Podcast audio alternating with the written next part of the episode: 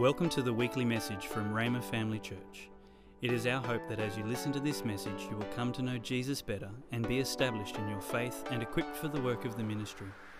You can view the sermon notes and listen online at rhema.org.au forward slash media. Heavenly Father, we honour your word this morning. We thank you that it's a living word.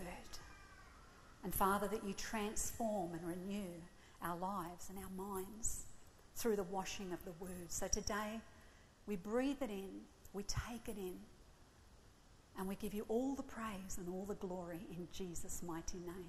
Amen. Amen. So, my outline for this morning for the message is um, what do you believe? What do you believe? Why is it important? And what does the Bible say about our believing? However, you might have noticed there's something up here that wasn't there a moment ago. Now, most of you probably know that I am a grandmother now. I'm a nana. And this thing called nana naps is so awesome. And they can strike at any time. No, no, that's not going to happen. Actually, what it was was um, Jeff has a tendency to fall asleep in the service. so I thought I'd keep an eye on him up here much better than down there.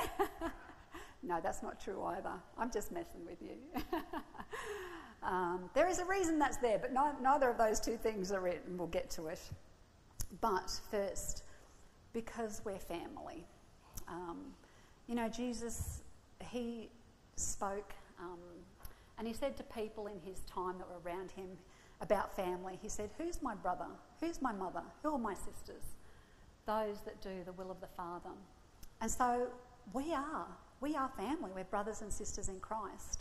And because we are, I wanted to share something that's happened in my sphere and my world in the last couple of weeks 10 days probably. Um, and a beautiful friend that I made here at Rhema Family Church, her name was Cheryl. Um, she served on the ushers team and she served in Gather at the Pamper Zone. Well, she went home to be with Jesus, not this past Wednesday, the Wednesday before. And I'm not telling you that so that you feel sad for me or whatever. She's home with Jesus, and that's wonderful, and we celebrate that. Uh, but I will be referring to her in this message. She was a precious and powerful woman of faith. So we have an ever living hope in Christ, and that's really wonderful. So a little bit more on her later. But first, I want to talk about something called diversity. Anybody heard this word diversity gets bandied around. Uh, there's a lot of talk about diversity in our world today, and in fact, it's become such an important issue that there are corporations that are now employing people as diversity representatives, um, diversity officers, or leaders, or ambassadors in their organisations to champion, pr- promote, and to facilitate this cause which is very, very interesting. But what, what does it actually mean? And so I looked up the definition and it came up with this the state of being diverse. And I put up there, well, that's really helpful. I mean, duh. that's really helpful, the state of being diverse. I want to know what it means. So as we move on, difference, unlikeness, variety, multiformity. The inclusion, now this is really important, the inclusion of individuals representing more than one national origin, colour, religion, socio-economic stratum, sexual orientation, probably even gender, that would be a big one um, out there at the moment, etc., etc. I like how even in the definition it put etc. It leaves this issue of diversity so wide open and uh, sounds, sounds good. And sound, sounds good, sounds reasonable. I mean, after all, most of us, I think it'd be fair to say that we most probably would agree with the USA's Declaration of Independence, which states that all men are created equal. That they are endowed by their Creator with certain unalienable rights, that among these are life, liberty, and the p- pursuit of happiness. And see, this sounds like real inclusion and even a, a utopia of diversity to me. It sounds it sounds good in principle. But something that I've noticed, and perhaps you may have too, is that focusing on differences will divide. And I wouldn't even be surprised to discover that there possibly could be a connection between the word origins of diversity and division. Didn't have time to go into the Latin or whatever, um, but I wouldn't be surprised just with the DIV. But the thing is, a far more fruitful and productive approach to help us to understand one another is to focus on what unites us. Wouldn't you agree? What unites us, not the differences that divide us, what we share in common with, uh, with one another. And so that's why I had this bed here as just a simple illustration because basically we all sleep. Do we all sleep? Every single human being on the face of the earth, no matter what age, not matter, no matter what race, no matter what socio-economic background or culture or faith or belief system or religion, whatever, we all sleep. It's something we have in common. And it's not only that, but that's just the point of the illustration. There are so many things that actually unite us. Why focus on what divides us? And so, if we are to truly comprehend and embrace diversity, as we keep hearing about, as believers, we have to look at Jesus. Why? Because he alone represents the greatest demonstration of the value of diversity that this world has ever experienced or that's ever been actualized on this earth. Because Jesus himself is the personification of inclusion. How can I say that? Because no matter what race you are, Jesus died for you. No matter what age you are, Jesus died for you. No matter what background and belief system we've come from, Jesus died for us. No matter whether we're rich or we're poor or anything and everything in between, Jesus died for us. Whatever gender we might be struggling with, Jesus died. Whatever sexual orientation, Jesus died for every single person on the earth. That's inclusion. That's inclusion. And the study of his life unfolds this inclusion beautifully. I love a verse in Revelation chapter 7, verse 9 and 10, two verses. Um, John is having a prophetic vision and it's of the times to come. And, and he says these words After all these things, all these visions and things that he's seen, I looked and behold, a great multitude which no one could number of all nations, all tribes, all peoples and tongues, standing before the throne and before the Lamb, clothed with white robes, with palm branches in their hands, and crying out with a loud voice, saying, Salvation belongs to our God who sits on the throne and to the Lamb. There it is inclusion. This is not science fiction. This is not a great theme for a novel. This is biblical prophecy and it will happen. And that's the representation of inclusion right there. So, outside of Jesus Christ, no matter how noble our intentions of inclusion are, they cannot and will not be a reality without Him. So, this issue of embracing diversity through a purely secular and humanistic approach is only going to lead to marginalisation. Someone will be marginalised as a, as a result. So, whilst the intentions are good, the result is questionable. Sadly, in our secularised society, the diversity push has become a Trojan horse for a far deeper, darker, and sinister agenda. Make no mistake, we are living in times where what is right by God's standards is called wrong, and what's wrong by God's standards is celebrated as being right and exalted. And so, this is why it's absolutely crucial that in these times that we are living in, that we are a part of, that we are diligent and we're discerning about the message that I'm bringing to you today. So, firstly, what do you believe? You see, God has given us this incredible gift of the freedom to choose. Do we all have the freedom to choose? Every single one of us does. And in Deuteronomy 30, verse 19, Pastor Tony alluded to this and spoke about this last week. It says, I call heaven and earth as witnesses against you, that I have set before you life and death, blessing and cursing. Therefore, choose life, that both you and your descendants may live. This is God saying this. But what we choose depends on what we believe. Every single day, all the choices that we're making, what we choose depends on what we believe. And we see this from the very outset with Adam and Eve. They made a choice and they made a bad choice. Why? Because what they believed had been eroded. It had been eroded. The purity and the truth of what God had said to them was eroded. So we've, we've got to guard our minds.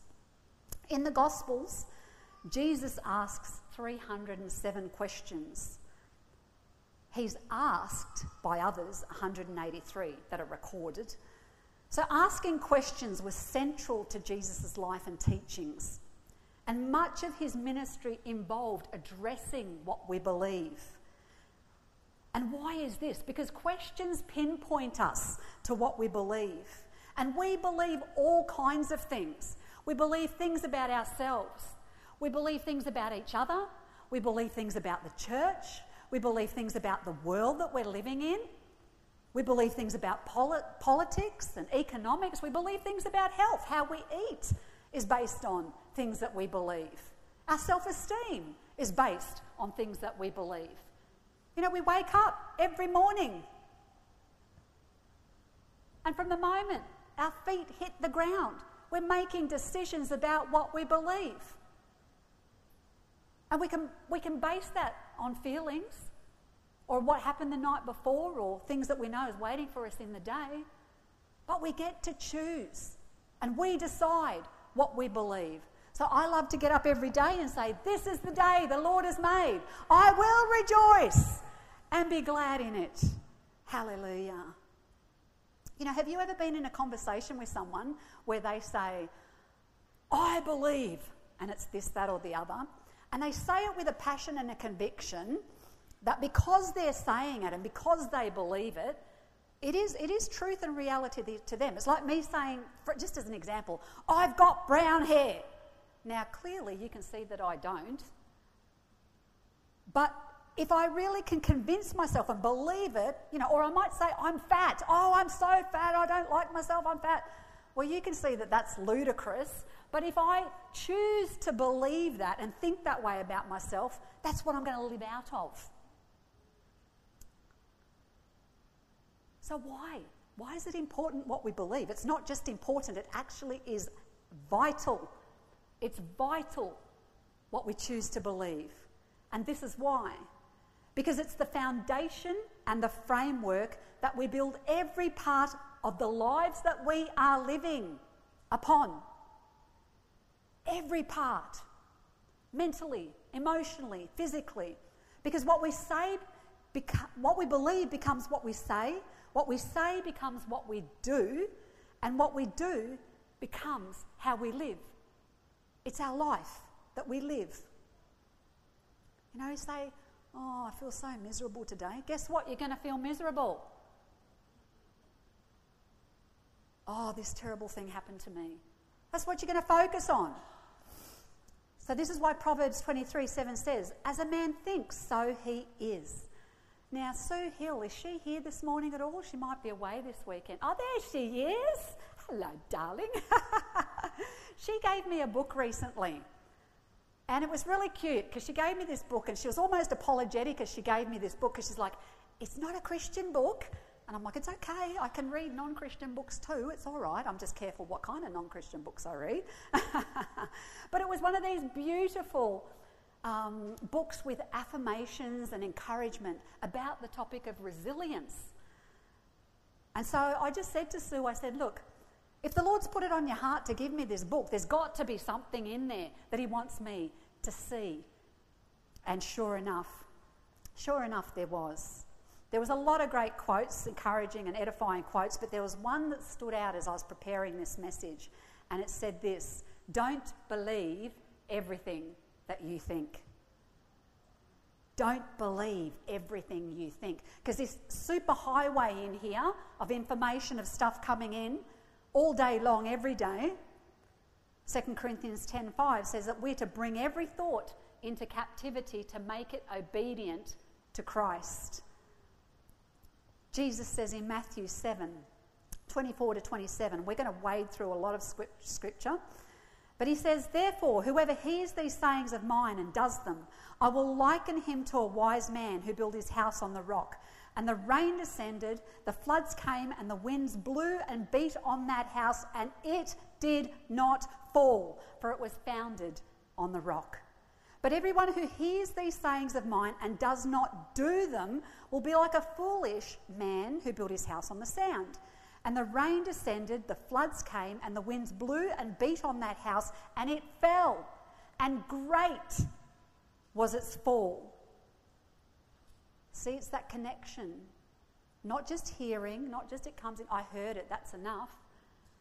The hearing becomes the believing, the saying, the doing, the living.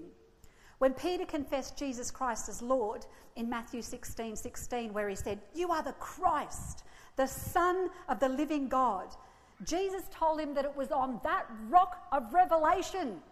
It was on that rock of revelation that you are the Christ, the Son of the living God, that he was going to build his church and the gates of hell would not prevail against it.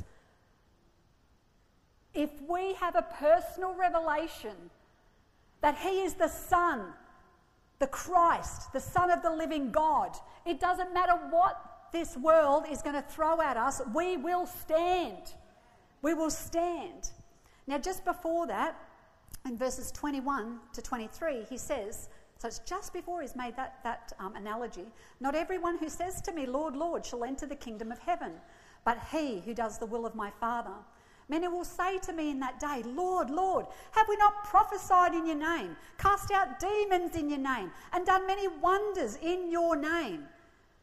Then I will declare to them, I never knew you. Depart from me, you who practice lawlessness. Jesus makes it very clear that those who will inherit his kingdom are those who will do the will of the Father. Now, I want to clarify we're not saved by works. We're not saved by works, we're saved by grace. But faith without works is dead. James 2:26 says, "For as the body without the spirit is dead, so faith without works is dead." Because again, it's the believing, it's the believing that then navigates and frames the lives that we live, that prove his word. So what is his will? What's this will that Jesus was talking about? Those that do the will of the Father. It's his word. David put it like this in Psalm 119:11. Your word have I hidden in my heart that I might not sin against you. Blessed are you, O Lord. Teach me your statutes. Today, his statutes can be summed up in Matthew 22, verses 37 to 39. You shall love the Lord your God with all your heart, with all your soul, and with all your mind. This is the first and great commandment. And the second is like it you shall love your neighbour as yourself. On these two commandments hang all the law and all the prophets. Can you imagine a world that functioned like this? We'd have no crime. We'd have no crime. Because no one would do any harm to anybody else.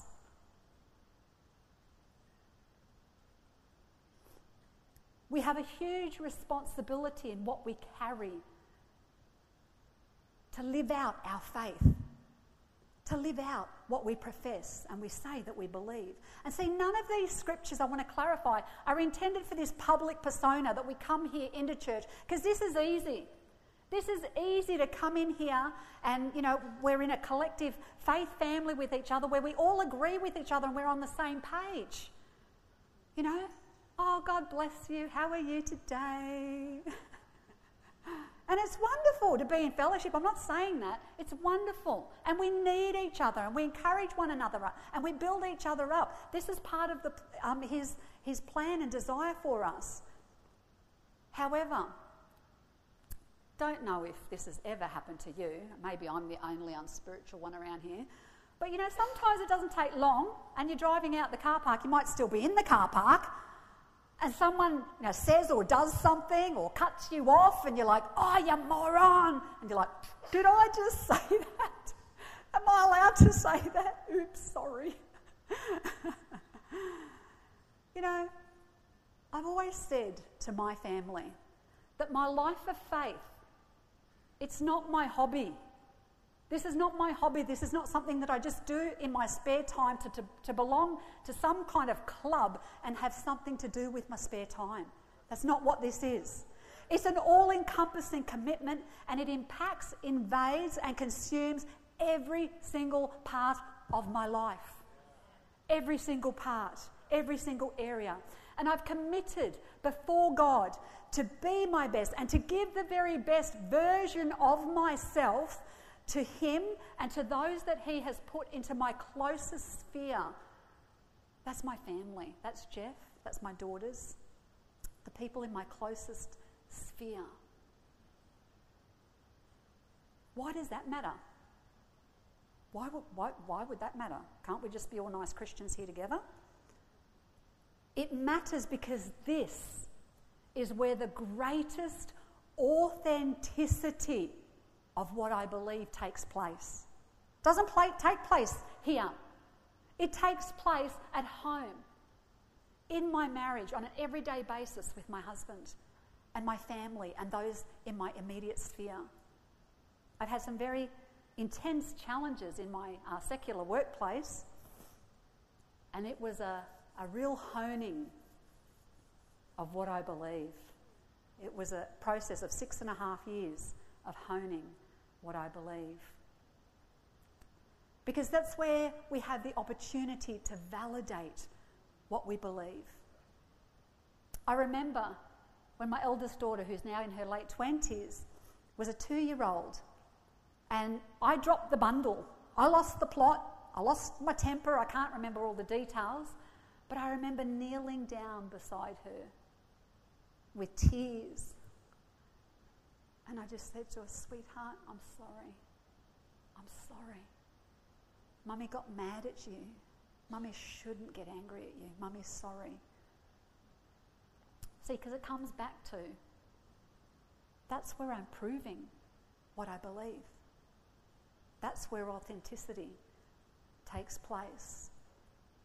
And a really hot tip that has helped me immensely and particularly, I think, in Christian marriage, where you're both believers and you know you think you're on the same page, it doesn't hinge on waiting for the other person to do what's right first.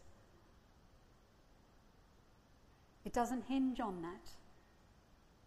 It's choosing to know what you believe and you know is right first. And that's not always easy sometimes it takes a lot of humility to do that. And Jeff and I could tell you a lot of stories, couldn't we? He's cringing. it's all right, I'm not going to throw you under the bus, but did you want to go have a lie down? No.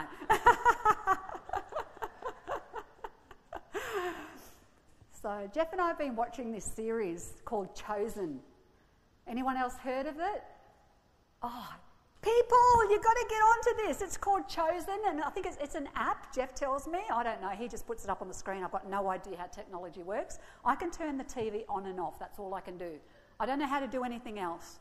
And that, we have, what, five different controls, and they just all terrify me. I'm like, I just don't even know what to do with those. But okay, so um, it's an app, he says. It's an app. It's also on Facebook and YouTube. There you go. Look it up, The Chosen and it's the dramatization of Jesus and the Gospels, and it's powerful. It's been done in a, in a different way than what we've seen before. And um, the guy that's the director wears this t shirt that says Binge Jesus, and I'm like, that's so cool! I want to binge Jesus! Nobody get me that t shirt, okay? um, and one of the things that we really love is how the character of Jesus is portrayed in this series because it, it, rattles your cage a little bit. It did for us. At first, we kind of weren't really, it's like, oh, it doesn't look or sound, or it's just not doing it for us. But the more that we watched it and we get drawn into it, we found that one of the things we really loved seeing was how consistent Jesus is with his dealings and his interactions with everyone. Didn't matter if it was, you know, the hierarchy or anything. He's so consistent.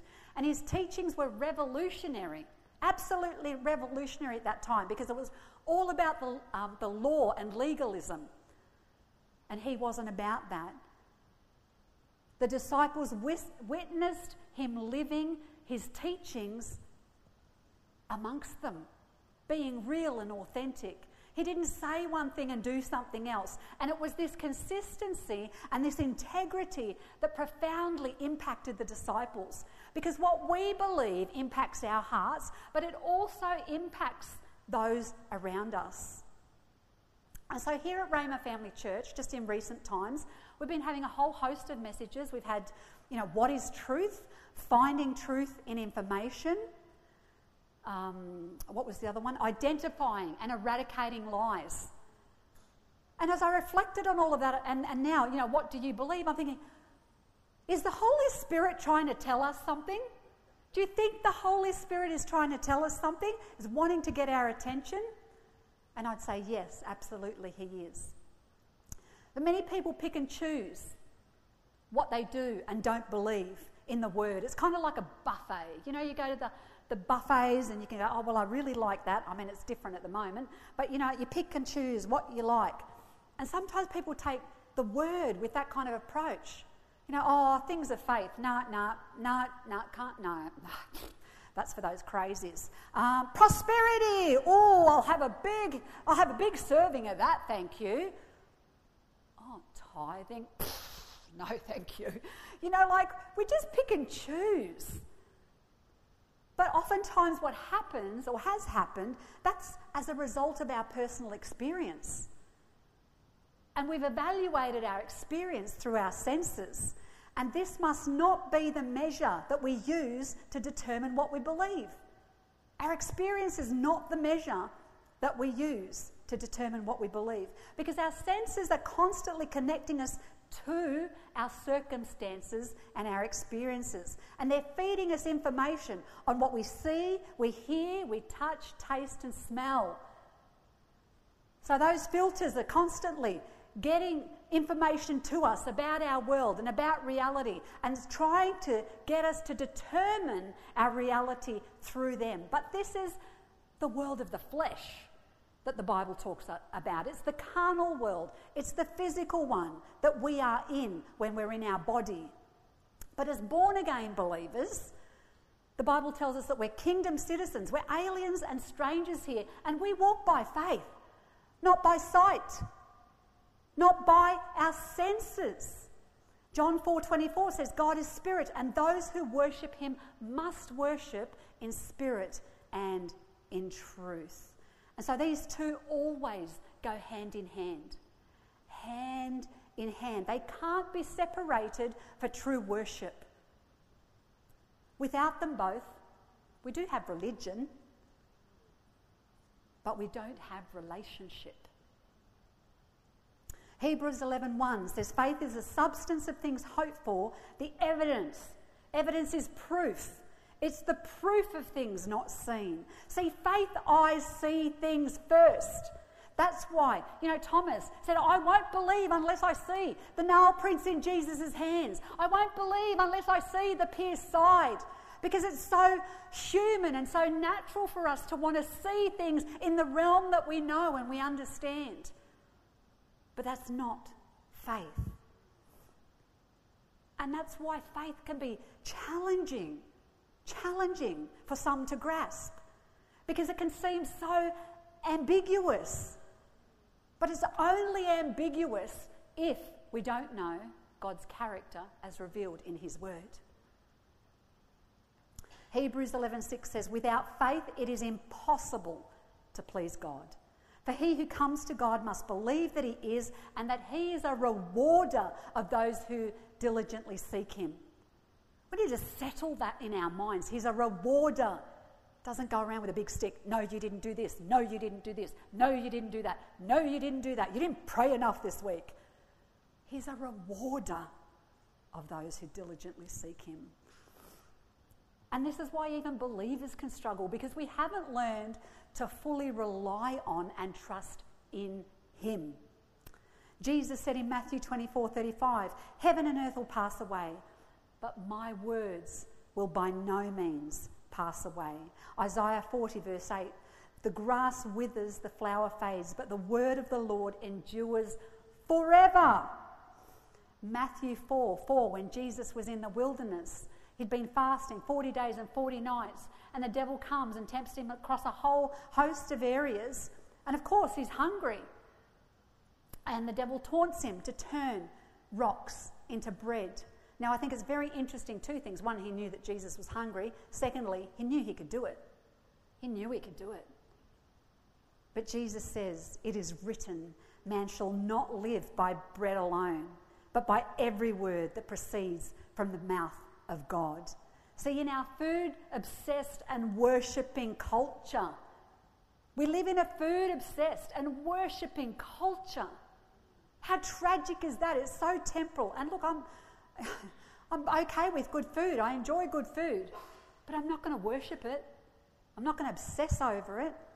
And it's good for us as believers to remember that more enduring sustenance comes from spiritual edification. Proverbs 30, verse 5 Every word of God is pure, He is a shield to those who trust in him. Revelation 19 13.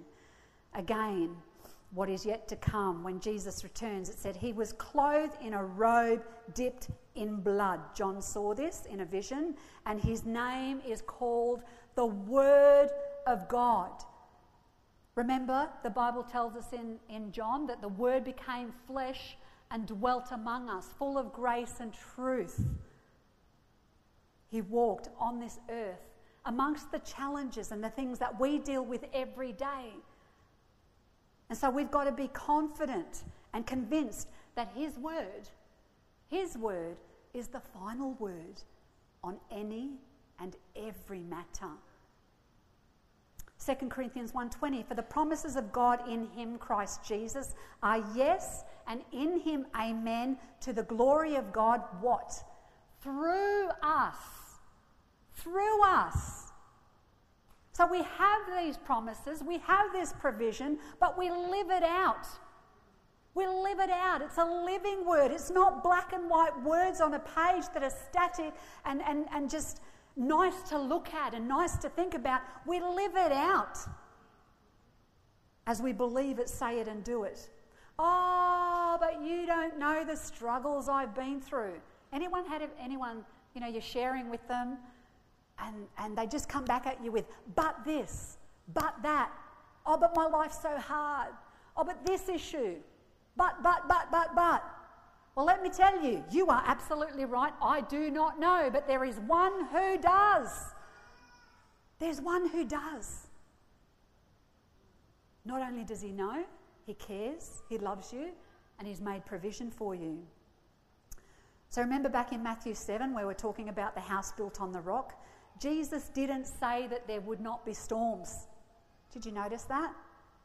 He said, when. When the storms of life come. In John 16 33, in this world you will have trouble, but take heart, Jesus said, I have overcome the world. And I want to read it in the Amplified Classic version. It might be up there, not yet. Um, I love how they put this. So Jesus is saying, In this world you have tribulations and trials and distress and frustration, but be of good cheer. Take courage, be confident, certain, undaunted, for I have overcome the world. I have deprived it of power to harm you. I've deprived it of power to harm you, and I've conquered it for you. Woo! This is awesome news. If we could have that reality as, as that shield that I just talked about, that his, shield, his word is a shield for us, that when those storms of life come, we hold up the shield. You see, coming back to my friend Cheryl, when I heard the news, when I heard the news, not last Wednesday, the Wednesday before, that she had passed on, and I say on and not away, because she hasn't passed away, she's not gone, she's just passed on into eternity with Jesus. I've got to be really honest with you, that was not the call. That was not the call that I was expecting to hear about her. Because throughout her entire journey since her diagnosis, I watched her be completely single minded and unwavering in her faith and her confession.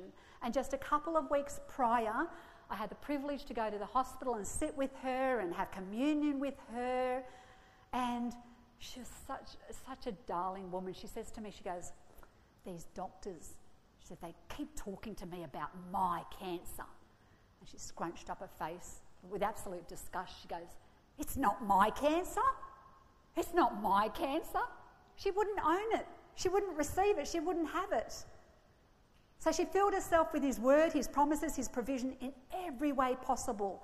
And you know, she said to me at one very, very low point, very low point, she said, Let's just worship Him. Let's just worship Him. I know He's so good. He's so good. I just want to worship Him. That's faith. That's faith. So when the phone call came,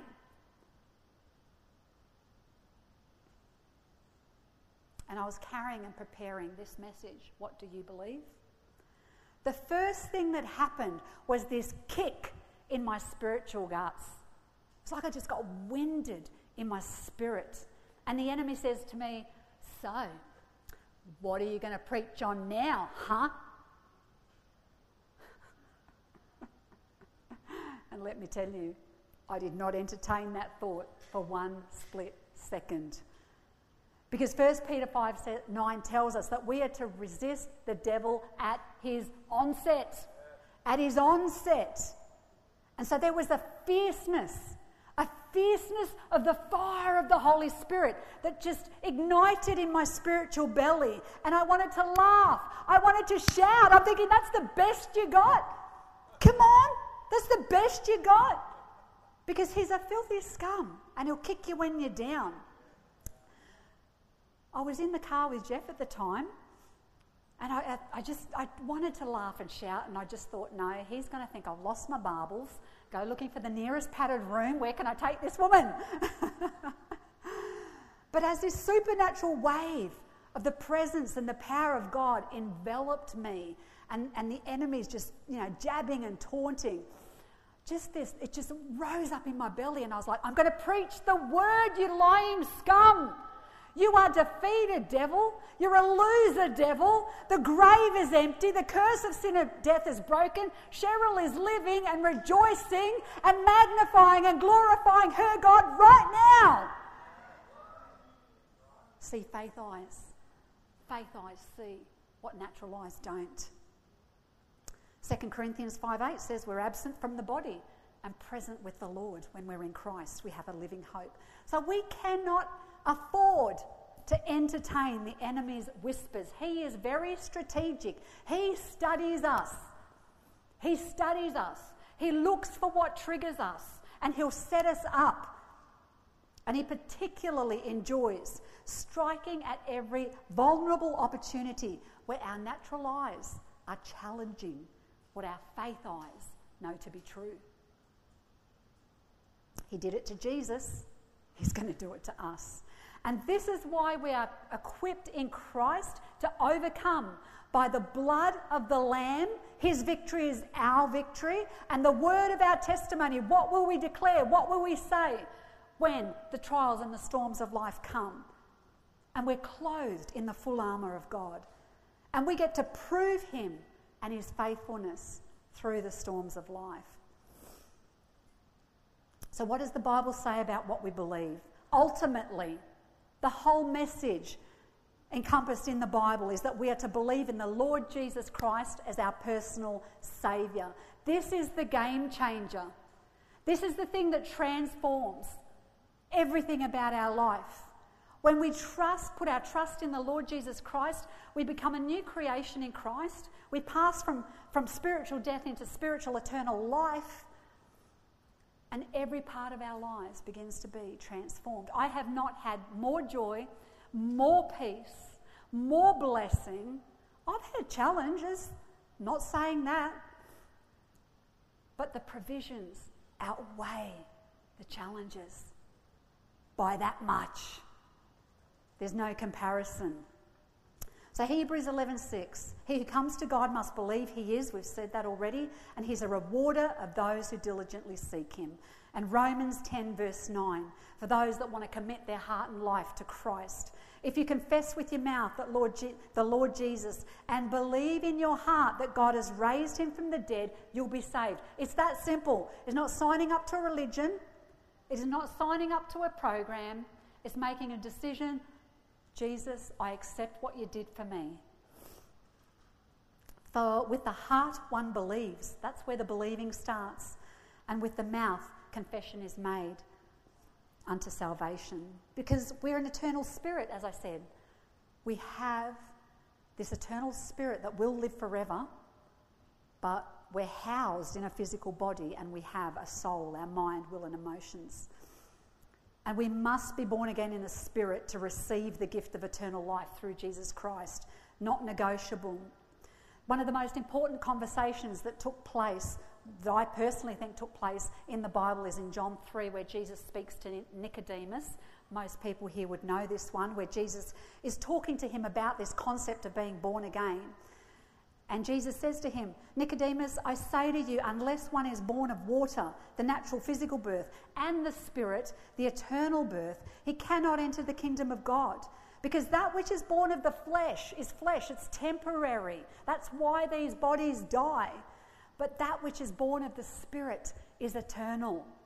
And that's why he wants us to have a blessed eternity in him. There is only one sin that will separate people from God. People say, oh, a good God wouldn't send people to hell. That's right, He won't. He made provision that no one has to go there. He never made hell for people, He never made it for people. But if we reject the gift, if someone wanted to give me, if Jeff wanted to, to give me a gift of some flowers and I said, I don't want them, take them, he can't get it to me. It's the same gift with God's gift of eternal life through Jesus. He's given it, all we've got to do is accept it and receive it. Then, secondly, we believe in and act upon the authority and the promises of the Word of God, no matter what our circumstances. God knows what we're all dealing with. He knows what we're dealing with. He knows what we've come into this house today with. But He wants us to act on His promises and His words, irrespective of those circumstances. Because Romans 8:37 tells us that in all these things we are more than conquerors through him who loved us. And see in Hebrews 11:13 and Hebrews 11, beautiful chapter. If you've got time and you want to be inspired, go home and read it. It's the hall of the faith greats. Um, you know, all the, the, these people that just, it's so inspiring. But verse 13 says that these all died in faith, not having received the promises, but having seen them afar off, were assured of them, embraced them, and confessed that they were strangers and pilgrims on this earth. Because this thing here is temporary. That there, where we're, the, the kingdom that we're part of, that's eternal. That's the greater reality. But it's so hard to process that through these senses. And lastly, we believe that Jesus Jesus is coming again to fulfill all of God's plans, all of his purposes and promises that are foretold in Bible prophecy. So we live now. We live now with a kingdom perspective. We don't live with just the, the distractions and the concerns of just today. Can we make a decision to choose to believe every single day in every part of our lives with kingdom perspective?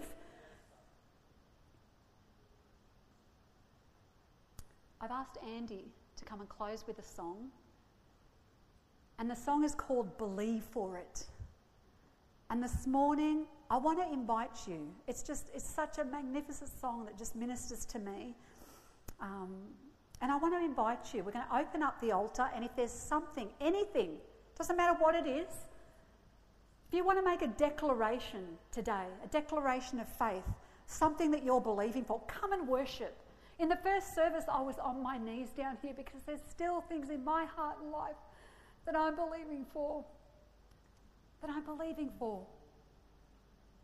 And I will worship Him while I believe.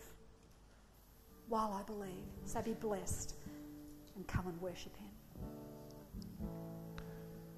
If you would like more information or resources on this or other topics, or if you would like to sow into this ministry financially to help us share messages just like this one each week, please visit our website at rhema.org.au.